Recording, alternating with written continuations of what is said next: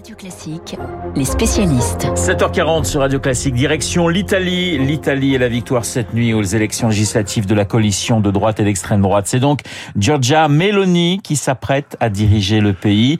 Une femme présidente du Conseil, une première hein, chez nos voisins euh, transalpins. Bonjour Alberto Toscano. Buongiorno.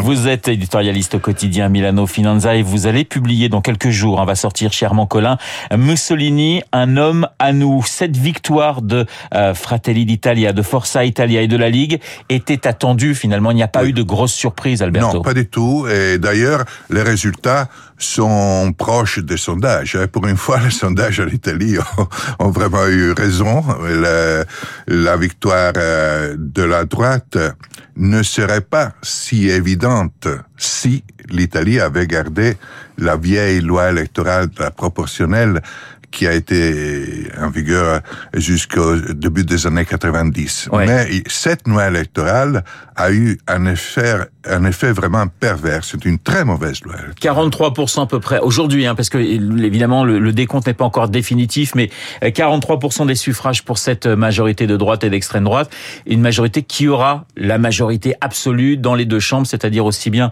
du côté de la Chambre des députés euh, qu'au Sénat. La grande question, Alberto Toscano, est toujours la même. Qui est finalement Giorgia Meloni Elle se définit comme une femme, comme une italienne, comme une mère, comme une chrétienne. Comment vous, Alberto, aviez, avez en vous de la définir Giorgia Meloni 1 et 2. Ouais. Giorgia Meloni 1 est la populiste. Sa phrase euh, Je suis Georgia, je suis une mère, je suis une femme, je suis une chrétienne. Ouais. Et, et ça jusqu'à hier. à partir de cette nuit, je suis prête à gouverner, je veux le dialogue avec l'Europe. Et euh, je pense que cette dernière version de Giorgia Meloni va réserver quelques surprises. Le point sensible est l'immigration. Et sur ça, on peut avoir un clash avec l'Europe.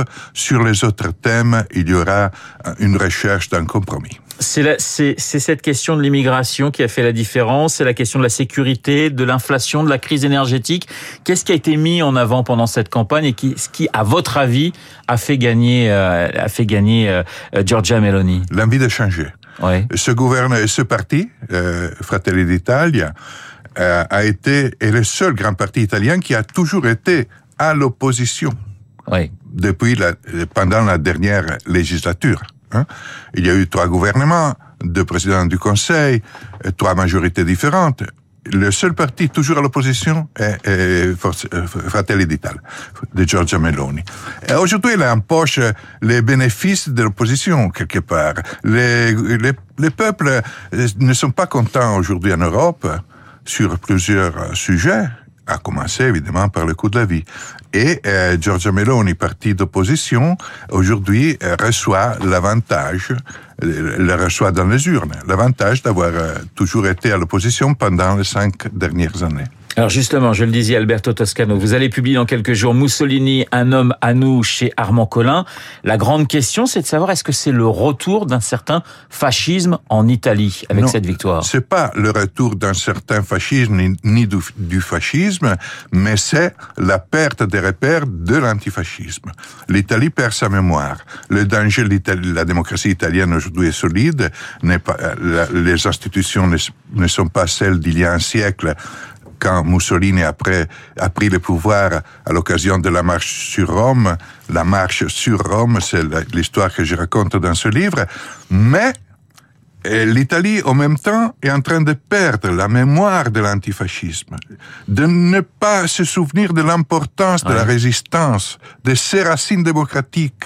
C'est la première fois depuis euh, toujours depuis la naissance de la République italienne euh, et de la Constitution actuelle euh, que, donc, depuis l'après-guerre, que euh, l'Italie n'a pas un parlement où la majorité des membres se considèrent antifascistes. Ils se considèrent certainement pas fascistes, Oui. mais ils se considèrent pas antifascistes non plus. Il y a une perte de mémoire des Italiens. La première mesure, à votre avis, que, que prendra euh, Mélanie quand elle sera euh, présidente du Conseil, ça sera environ dans, dans, dans quatre semaines, hein, parce que Oui. c'est assez long en, en Italie. Mais pour vous, quelle sera la première mesure qu'elle qu'elle pourrait prendre? Essayer de dialoguer avec l'Europe pour avoir euh, les, les fonds Union européenne pour la reprise économique. Albert- Ça, c'est le- Oui. son premier ori- orientement.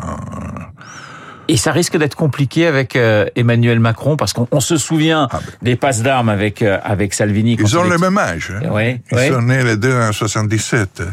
Euh, Mélanie et Macron. Mélanie, Mélanie en janvier, Macron en décembre. Je pense qu'à la fin, les, les forces qui poussent vers la convergence sont plus importantes que celles qui existent, qui poussent évidemment vers la polémique. Mais le problème sensible sera l'immigration. Est-ce que il y aura un front commun européen sur ce thème?